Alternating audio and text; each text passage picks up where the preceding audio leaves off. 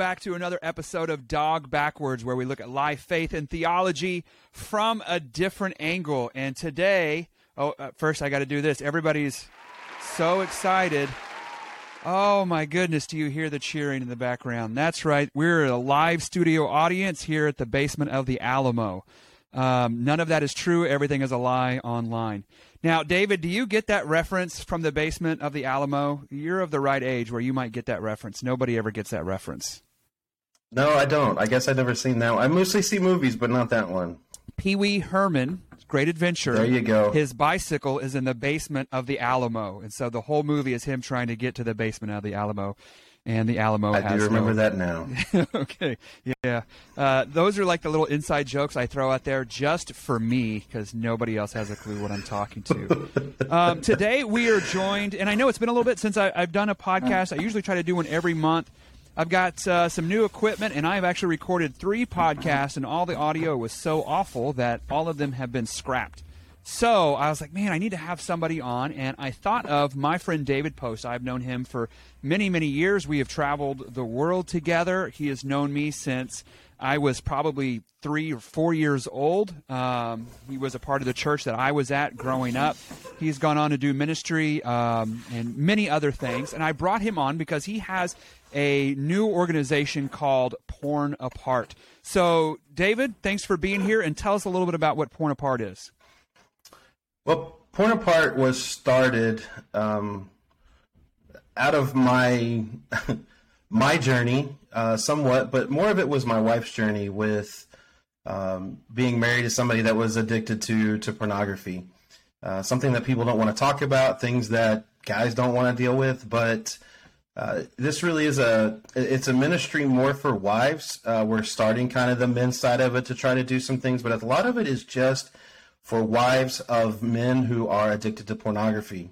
And what it is is it's kind of a, a chance for women to get healthy uh, apart from what their husbands are doing. And so uh, we have a we have a weekly po- podcast that we put out um, that my wife does, and we also have coaching that we're doing. Uh, she has a, a, one at least one woman and maybe a couple of them that I'm just trying to help them with their own uh, their own journeys uh, with health you know, making themselves better uh, and not so worried about um, trying to trying to do things that that will help the whole family. But uh, she has a, a, group on Facebook for it's just kind of like a really um, just a bunch of women that get together on Facebook to to support each other, uh, and so it's just a ministry to help help wives uh, who are struggling with uh, with their husbands being addicted to pornography. Well, how big of an issue is this because it's something that hardly ever gets talked about. But I've said, I think from the pulpit several times that uh, pornography makes more money every year than football, baseball, soccer uh, combined, right? Like then all it's it is the great American pastime, and yet it's something that people just don't talk about very often, and it can be a, a, very shameful thing. And so I was really impressed and very proud when I saw you post that, like, hey, um, I'm coming out of this addiction. And in the same way that we would have recovery groups uh, for people who are addicts and those who are, in some ways, the victims of addicts. There's things like Al Anon for family members of addicts to help them learn how to cope. But there isn't much like that for pornography. So, what was it that made you want to kind of come out and publicly out yourself as somebody who had gone through the struggle? That's a hard one because I can't say that I wanted to, but I think on the other side of it too, it was something that needed to be done, something that needed to be said. Uh, a lot of it was more for my wife. I mean, she really wanted to do this for women. She felt like God was calling her into some kind of a ministry like this, and I knew the only way that this ministry was really going to go was for me to be willing to to be upfront and be outward. Uh, it was really hard at the beginning. I'm not saying it was it was easy, uh, but I think that it's a thing that needs to be talked about. I think you know you're right. It's it, it's you know I would want to say probably 80 to 90 percent of men deal with it. Women are dealing with it now. Um, people in churches, it, it's more rampant in a church than people want to know because it's one of those things that we feel like we can hide and it, that it only affects us. But as as we know, and even from Scripture, a sin affects other people. It doesn't just affect us, and so uh, you know it affects everybody's parts of their lives. I remember when I would go to these youth pastor conferences when I was a youth pastor, and we would all be staying in uh, a hotel, and so the hotel would basically be full of pastors and youth pastors. Um, there were several times where a little pamphlet was slid under the door that had statistics on uh, pay per view porn usage while ministers were staying in a hotel. And it would say something like um, 60% of the ministers staying here will use porn. And it was kind of like a thing to help, like an outreach or like, hey, this is an actual real issue. But when I saw that, I was shocked. I was like, man, I, I thought uh, the, the pastors and the youth pastors should be beyond this now. But yet it's so prevalent in the church in the same way it is outside the church. Why is it so ingrained in such a big part of our culture that it's also a part of church culture? What happened? I believe the thing is is that this is a true stronghold of our lives. You know, God created men as uh, as seeing things with their eyes first, and so you know sometimes it starts as something innocent. You know, for me, it started when I was probably in middle school when a friend brought their first Playboy. You know, they got their dad's Playboys from under their beds and brought it to school. And, you know, it kind of got passed around to all the guys that knew him. And from that point on, I think it's just a thing that grows within us. Uh, it's one of those sins that just keeps moving forward and keeps growing. And it's one of those things that just, a little bit isn't enough and so you need a little bit more. And then when that little bit kind of wears off it's like i need a little bit more and i need a little bit more and i need a little bit more and then next thing you know it's ingrained as part of who we are. You know it's that whole thing of you know i need a stress relief and so this is where you go for stress relief. Um, or i need you know i'm dealing with this you know kind of like like you were saying with all addictions you know addictions usually are something else than just the addiction. Something started it. Uh, and sometimes it's it, it, can be as simple as there may be some some guys out there that are that are very insecure about who they are. Um, there's some of them, you know, some of it for me was never thinking that I would get married, and so you know it was kind of like, well, what do I do with the you know the hormones and the you know all the stuff that happens at puberty, and it, it just sticks, you know, it, it and it's you have to decide I'm done. And a lot of men don't. We just don't want to decide that because uh, the endorphin kick we get, the the enjoyment that we think we're having from it, and it's just there. Uh, I also believe it's rampant within churches because it's just one of those things that people are like, especially society. Nowadays, more than ever, society says, oh, it's okay. This is what you should be doing. And the church has been into it. The church has been into society. You know, we're, we're really not any different than, than everybody else. We just, for many of us, we just go to church and say, well, we're different because we sat in a pew for an hour and listened to a pastor speak. You know, I remember how hard it used to be to find pornography. I mean, like when the J.C. Penney's catalog would come in for your mother, you know, you would like, right? You're like, yep. there's bras in here somewhere, and that was all you had, right? Maybe a National yep. Geographic uh, magazine. Now the kids that are growing up in this environment where 24 7 they just have the internet access to the most insane levels of pornography that people could not even imagine 10 20 years ago. And now that is some of their first exposure especially through, through things like anime. And the popular popularity of anime yep. is one of the things that worry me a little bit because that goes down a really dark road really fast and that's just a part of that culture and they become so numb to it. So i think the accessibility is one thing. And now christians have it's no longer like you don't have to uh, sneak a magazine or borrow somebody else's. Um, every bathroom break is an opportunity for them to have access to that. How do they begin? If somebody wants to curve that appetite and have some way of holding themselves accountable how do they do that for me, and the thing that I will, you know, even on our podcast, Piper and I had a, a question and answer about some of this, and that was one of the things that was asked by some of these ladies. And the thing that did it for me, and the thing that I will keep telling guys out there, uh, number one in Scripture it says if it comes, you know, when when we allow sin to be in the light, it's exposed. uh, and things can change. And so uh, for me, it took finding somebody that I knew that wasn't going to judge me, that wasn't going to, you know, spread it out there with other people. Uh, you know, as being somebody that was working in a church, that's the last thing you wanted was for people to find out because it's your job. Uh, you know, people think that you have no issues when, you know, I know that you know, Caleb, when we all have our own issues, we have our own sins, uh, you know, and but it took me finding somebody to say, "Hey, here's what I'm dealing with. I need some accountability in this." Was the first thing, but most importantly than that, I decided I wanted to stop. I needed yeah. to change, and it was my decision. And I think that's the biggest thing right now. That's that I think that more than anything that Piper's trying to teach some of these women on as far as the men's side of it, you cannot make your husband stop. Yeah. There's nothing that you can do. It's kind of like going to somebody that smokes and saying, you have to stop. Until they're ready to stop, they're not going to.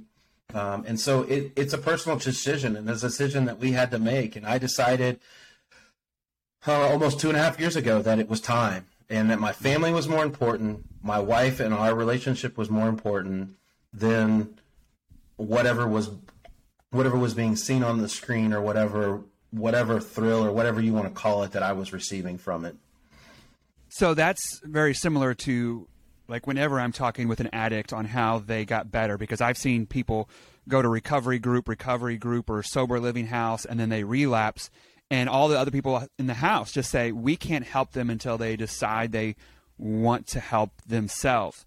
And I think one of the issues is is uh, it's a, since it's so easy to hide, they think it's not destructive, right? They they don't understand how destructive uh, pornography addiction can be not only to their own life, like it rewires your brain in a certain way, but also their relationship. So how was how was this pornography use? Like, what were the negative side effects that came from that? Self esteem for me. Um, my relationship with my wife wasn't where it needed to be because I couldn't see her. Uh, I wasn't worried about her. I wasn't. I wasn't as inquisitive about the things that she had gone through. Uh, I didn't really look at, you know, the things that she was going through. What I saw was we had this like rosy relationship going on. Uh, everything was great, uh, and you don't realize that it changes your demeanor. It changes um, your focus. Uh, you know, you're always focused on something else other than what you need to be focused on it's kind of like I was an absent father and an absent husband because I was there in, you know, in body, but I really wasn't there in anything else. Uh, and I wasn't paying attention to other things. Um, there was a lot of anger, um, you know, a lot of things that, that people I think that, that they don't realize is at some point um, it leads to depression. And so I've been battling depression uh, from it and I'm getting help and I'm trying to get through all that. But I think there's so many things chemically within us that change, emotionally that change, and it it affects them because your relationship is not the same. Uh, you walk around afraid. You know that was one of the things when I talked to my wife. You know, um, I was always afraid of this thing being found out.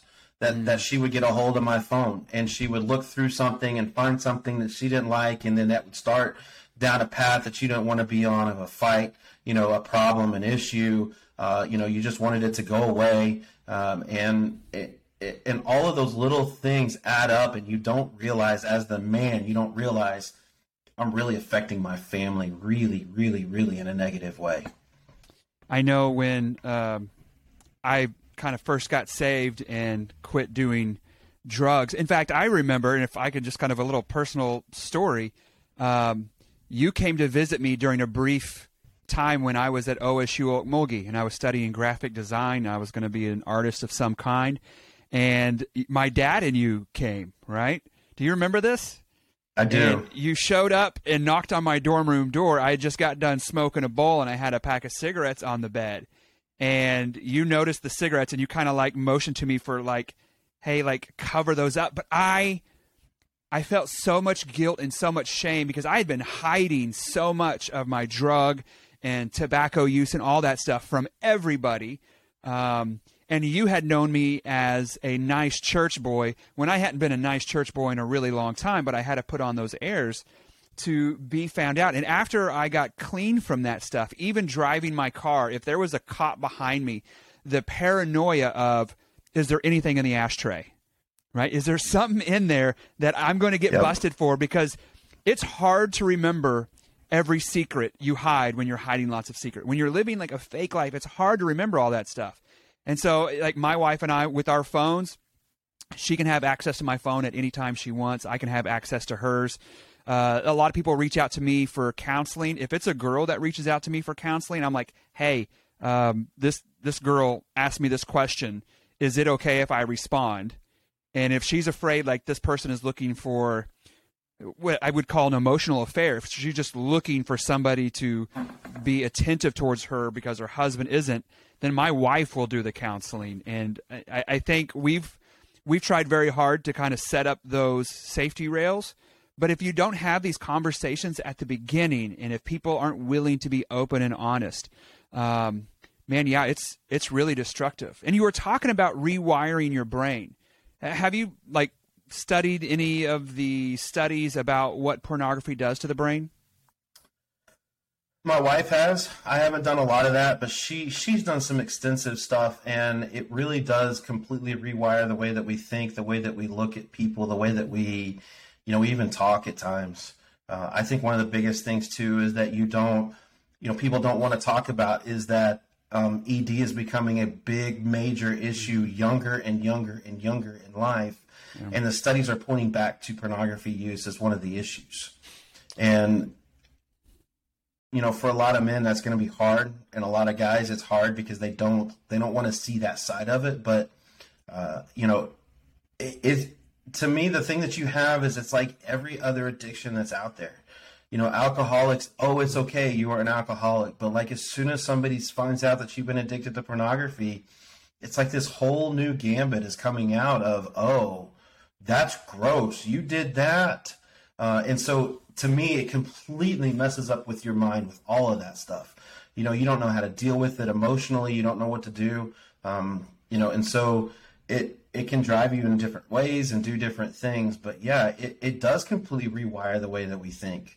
Um, you know, we can't look at we can't look at relationships the same.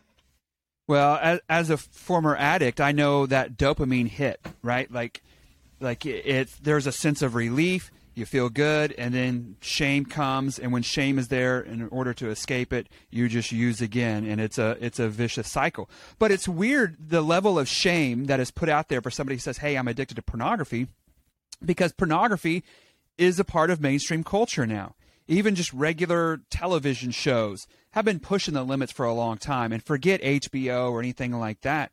I remember when a, a friend says, Hey, you ought to check out Game of Thrones. So I was like, All right, everybody's been talking about this show. I'm going to watch. And I watched like the first 30 minutes of it. And then I'm like, Hey, why did you recommend porn to me?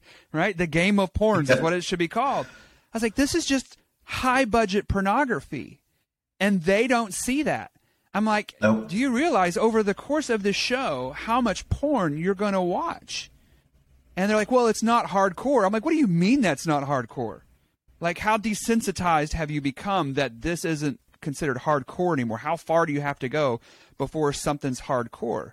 And so we, you know, we try to be careful. There's a lot of good stories that I haven't seen that everybody else has seen just because I just I don't want to be a part of that. I don't want to desensitize myself. Um, how did your wife respond when you kind of had those initial conversations? When I decided to stop and be done? Well, I mean, when she, like, did she find out? And if this is too personal, I don't. Um, oh, no, no, um, you're fine. No, okay. um, she she found out and she caught me many a times. Um, I told her in the original when we were dating, here's an issue, and you know a lot of times when you you know when you're getting to that point of wanting marriage and you're kind of open and honest with things, you kind of feel like some of these things are just going to go away. You know, it's like oh well, I'm getting married, and so I have to deal with these things, especially sexual things, and and, and it's like well everything's going to go away. And so in her mind she thought everything was going to go away. I thought in my mind oh yeah this will take care of everything. I don't need to deal with it and then it it didn't.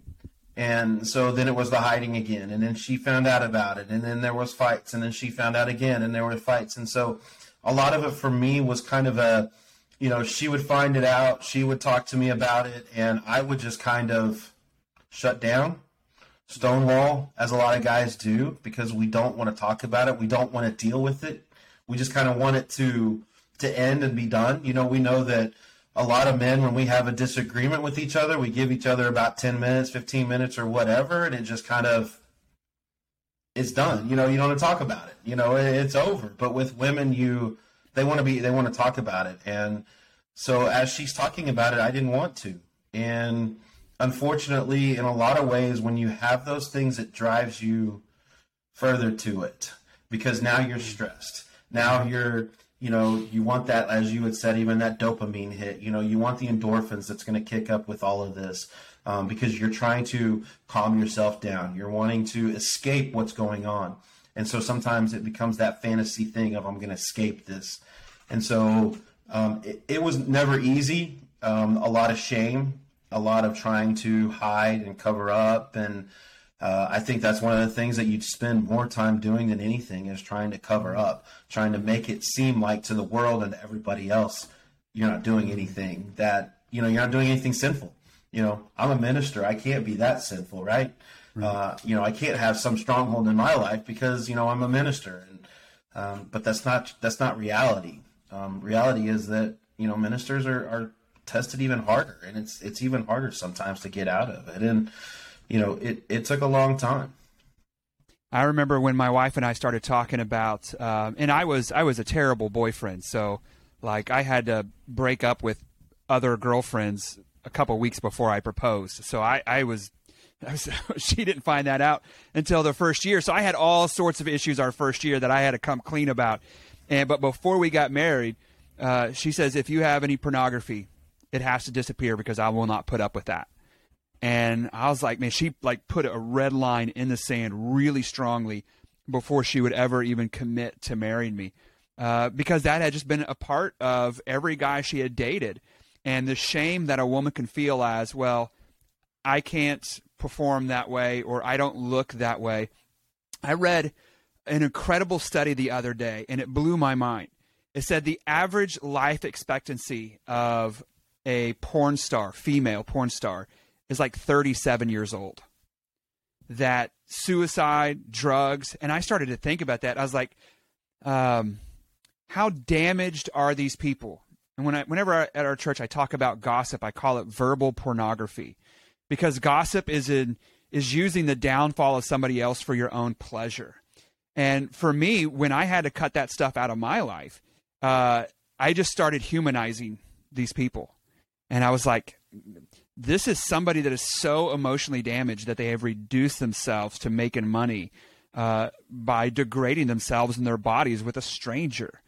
Uh, and and the more you can humanize somebody else, it's the same way with like abortion or anything else. If we dehumanize somebody, we can do whatever we want. And so, one of the things, if this is an area that you struggle with, I encourage you to humanize these people. This is somebody's daughter. This is somebody's son. This, this is you know, somebody who is so desperate and so deceived by the world, like they think this is okay. Um, was there any kind of because I know there's like Covenant Eyes and other Christian uh, software and apps. Did you ever use any of that stuff to try to help overcome? Um, you know, we just shoo the kids. Just yes, I'm trying to. If you ever just see um, me just kick my leg, it's because there's a kid in my office. I, yeah. No, um, yes, but here's the issue with a lot of them, and we haven't we haven't found what we want to. We want to do a study on some of them, but the problem is is that some of them are so stinking expensive. Mm-hmm. Um, you know, there's some that are you know there's some that may be great, but they're like forty five dollars a month, and it's hard for a guy, especially somebody that's dealing with this, that maybe wants to get out, maybe doesn't you know, not really sure to say, yeah, I'll spend 45 bucks a month on this. But um, we put some on there, but there's the, the thing that you deal with is you find ways around it. You know, just like an alcoholic will hide their stuff in, you know, the back of the, the, the tank of a toilet or in a in their kid's closet or, you know, so that they can find a way around and say, hey, I'm not doing this. Uh, there's always a way around it. Or you find one that um, the first one that we used, I think, was um, was the one by like Triple X Church. um, that they had out, and it was a free one. Uh, but the problem with that one is that all it did was just email somebody once a week and said, "Hey, here's the things that your friend is looking at." Well, if one if you're afraid as the person that's receiving these emails to want to to confront somebody, that doesn't work. Mm-hmm. Secondly, it's easy for you just to change browsers, find one that doesn't fit, that doesn't work with that. Like there's always ways around it. And so we we looked at a couple of them. Another one was you had to use their browser. And so on your phone especially, so it was like, okay, well, I can just go download another browser and yeah. use that browser and never use the other browser for something I didn't want them to find out about. And so the hardest part with some of that stuff is there's a, there's always a way around it. Um, to me, the software works only when you have decided that's it. You know, I'm, and I'm sure I don't know if you if you win or anything, but Alcoholics Anonymous only works because you decide to go. You decide I'm going to go and I'm going to pay attention. I'm going to do the program. So it's that same thing. I mean, you can put as much software as you want on a computer, but you can VPN around it. You can, yeah, you know, you can find other ways around it. And so until you're ready, I don't, I haven't found one, but we haven't, like I said, we haven't been willing to spend the money to find one, but we, we do want to so that we can recommend one to somebody. Uh, triplexchurch.com. Uh, com. I've recommended that one before, and I love their banner. It says the number one Christian porn site or whatever. And it's like it's a weird title to say. It yeah. really catches people off guard. They're like, "What is this? What?" Uh, and Covenant Eyes is one I've recommended before. And yes, you do have to pay a little bit before it. But when parents come and they're like, "How do I protect my kids? Can I put software on the computer?" I says, "If you do, don't tell your kids. If yeah. you put something, do not tell them, because whatever technology you can figure out, your kid is smarter tenfold on how to get past it." And I remember, like, my parents had put stuff on the computer when we were just kids, just as some kind of safety. I was like, uh, yep, disabled. You know, I could do it no problem. And so my kids, like, whatever I put on there, they're like, my three year old can play Super Mario really well. like, dude, you're, uh, no, uh, he's two. See, two or three. I have no idea how old my kid is, but he's really good at it. And I was like, okay, so he's already at this level at this young age there's no way that any software I put on there. So I've, I've just got to try to figure out how, how to have these conversations with my kids because they say the average age of exposure to pornography now is the age of seven, yep. which I've got a kid who's eight. So uh, I don't think he's seen anything, but how do I protect my kids from even being exposed to this? Do you have any advice on that? Yes, people aren't going to like it. Um, you got to start early. You know, you've you've got to start with your kids four or five years of age or even younger of teaching them uh, the anatomical correctness of their body parts. This is what it's called, and to teach them that it's their own body. You know, you you've got to teach them and find a way to teach them all along the way. You know, the problem that we have is we're like, well, the schools will do everything that we need it to. Well, I'm sorry you get to high school and you can go to your guidance counselor and they'll give you condoms because that's what the schools are going for and that's what they're teaching is. You know it's okay just be safe. Um, and so as somebody that wants to protect their kids make sure that that that they have no uh, no access to anything outside of your care outside of your eyes that you are always right there with them. Uh, you check it constantly. What are they on? What are they going? Where are they going to? Uh, especially early when they don't understand how to delete the browser history, uh, you know, get rid of cache, stuff like that, where you know, okay, I can figure this out. Uh, there is, um, my wife found a, a, software system out there that you can put on things that people don't know it's there, but that's one of those. It's like a hundred bucks a month, you know, because of the technology that they've come up with. But for me, I think the thing is you got to start early. You know, you've got to teach them early. You know, one of the things that that Piper figured out and has learned and and this this may go along with what you said, Caleb, about humanizing uh, the women that are in this. That most of the women that are doing this are being trafficked to do it. They're being forced to make pornography, to make porn, to point, to make porn movies. And so when you start thinking of that, of saying, you know what, that person may have been forced to do this, you know, because everybody is sitting here saying, oh, you know, human trafficking is wrong, sex trafficking is wrong. You know, we've got to stop all this stuff, but we don't realize how ingrained it is in certain things. And this is one of those things that's ingrained in. It's ingrained in the pornography industry that these women are being trafficked, are being forced to make these movies uh, against their will. And so I think learning all those little things, but I think the biggest thing, cell phones should never be in somebody's hands until they till you know that they can truly appreciate and understand it. Uh, and so Piper and I have been talking about our kids probably won't get cell phones until maybe when they're driving at 16. Yeah. Because of what these things do and what it opens up. You know, you're right. This thing opens up to the world that they don't they don't need to see. They don't need to be a part of. They're too young for that. But you know, because their friends get it, because mom and dad are like, I just need a new babysitter, and your cell phones are the easiest ones out there. They're like, here you go. So yeah. you got to keep it in front of you. You don't let them take anything to bed with them. Um, you know, anything electronic, you shut it off at a decent hour, but you have to monitor. You have to be a parent the phone can no longer be the parent. You have to be a parent. And so it's going to take time, it's going to take effort, and it's going to take some of us, and for some people in this world, to truly start loving their kids to, to change it. Yeah, you wouldn't take your kid to a strip club, um, but you would basically give them a mobile version of that and not pay any attention, right? Like you wouldn't take them to a mall and just say, "Hey, go walk around." If half the stores in that mall uh, displayed pornographic images, but the internet, like half the websites on the internet, are pornographic. And there wasn't too long ago, there was uh, a bunch of cases on uh, some of the major porn websites where they're like, hey, we found tons of child porn on here.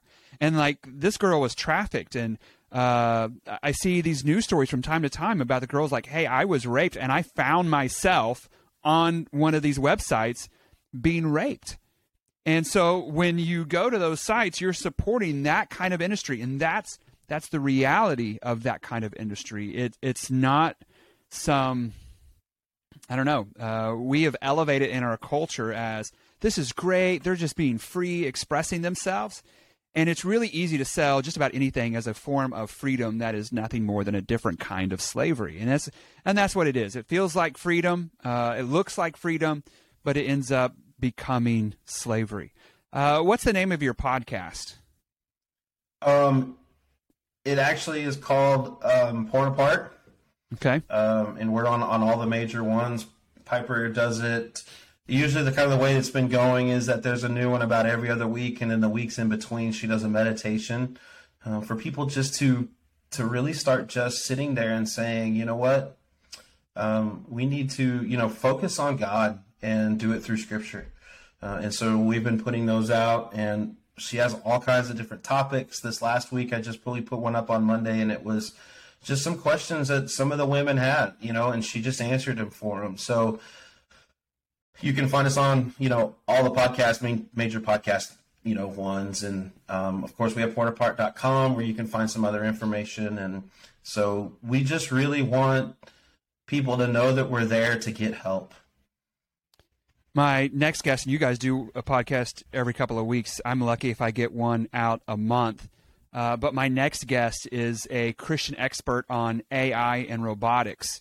And the reason he's coming on, he's kind of got a new book out, and his dissertation was on sex robots, which is a weird thing to say, but that's going to be an issue 10 years yep. from now, right? Uh, that's going to be a normal part of our kids' lives is those things will be for sale and they will look and act and respond in a very human way. And that could be 10, 15 years. I mean, it could be five years from now. I have no idea, but it's, it's not too far in the future. And so we, we want to um, not be naive on which direction these things are heading and figure out how do we, you know, figure this stuff out. Virtual reality and all these things uh, just lead a whole new level of access and addiction for already over sexualized world. Um, let me just ask one more question. So, do you correlate? Do you think there's a direct connection between the depression that you started having and the absence of pornography in your life? I don't think it was the absence of. I think it was actually. I think it was the beginning before uh, I got out of it, but I think the, the the really what happened is when the shame kind of went away of what I was doing and the reality of how it was affecting so many things within my family. I think that's when when it really started getting to that point. Uh, you know, of course, people around you see it before you do, but to be more open with it uh, and to realize what was going on, I I can't say I don't think it was because I stopped doing porn. I became depressed. I think it was yeah. more of the realization of what I was doing became real to me, and yeah. from that became that not self-loathing, but just the really the shame finally hit, and I think it got to to to a low point within me. And I and like I said, I mean, I, th- I think some of the chemical things within me changed because of you know what I was doing and how all of that was affecting everything. And to tell you the truth, Caleb, I think a lot of it is is that I was more self-aware because I was no longer focusing on something else I shouldn't have been, but I was focusing on my own health and my family's health. Uh, mm. Uh, you know, I can tell you the one thing that has come out of this is that, um, you know, I have I have an app that somebody told me about or I found, um, and it's called I Am Sober. And I don't know if you've seen it, but it's one where you can put all kinds of different, um, you know, all kinds of different things within it, and you tell it what day you quit, and it gives you the milestones and it tells you how long it's been. And so, um, on May 7th, I reached 900 days. I'm at two years, five months, 27 days. And in those two years, five months, 27 days, my wife and my marriage has become so much stronger. You know, I've been more focused on her and able to ask her questions that she was like, You just didn't care about these things in my life. And to spend time talking to her, to, you know, to to make things where I want to be with her constantly. I want to to know what's going on. I want to you know, physically be with her and touch her and hug her and, you know, things like that that you you kind of did to get through because you knew as a husband that's what you were supposed to do.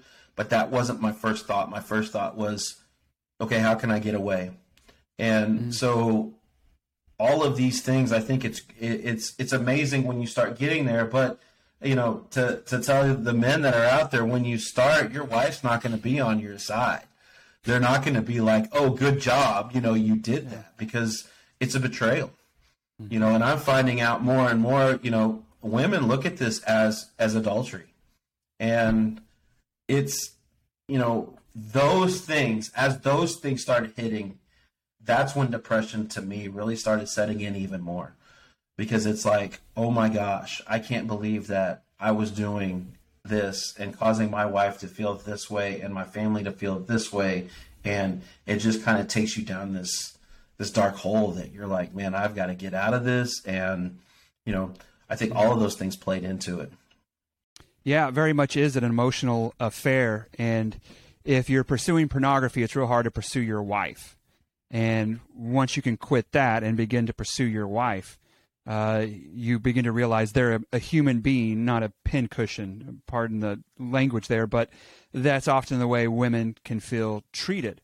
And so you realize there's a it's that whole humanizing other people kind of thing. You rehumanize your wife. Dave, thanks for being open and honest. Thanks for uh, coming on to talk about this. If you or somebody you know are struggling with any kind of addiction, but especially for this episode, sexual addiction uh, when you can take things that are in the darkness and bring them out into the light, they don't survive very long, right?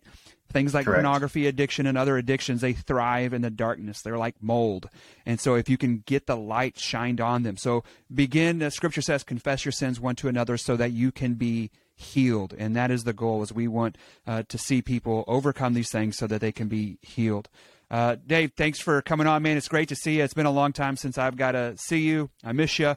Love you. I miss you too, uh, man. Yeah, uh, we go way back, and I'm very thankful for your friendship, and I was very glad to see your honesty. If you would like to support this podcast, you can go to calebmoore.tv. This is quite frankly one of the best books I've ever read in my life. The author is mind blowing. He's just wise and smart. I wrote it, um, and so it's uh, The Disappearing Garden: How to Survive Babylon when you were made for Egypt. Uh, your support means a lot to us, especially if you would like me to do one of these more than once every a couple of months. Uh, your support is really motivating for me to to take the time out of my day to do this.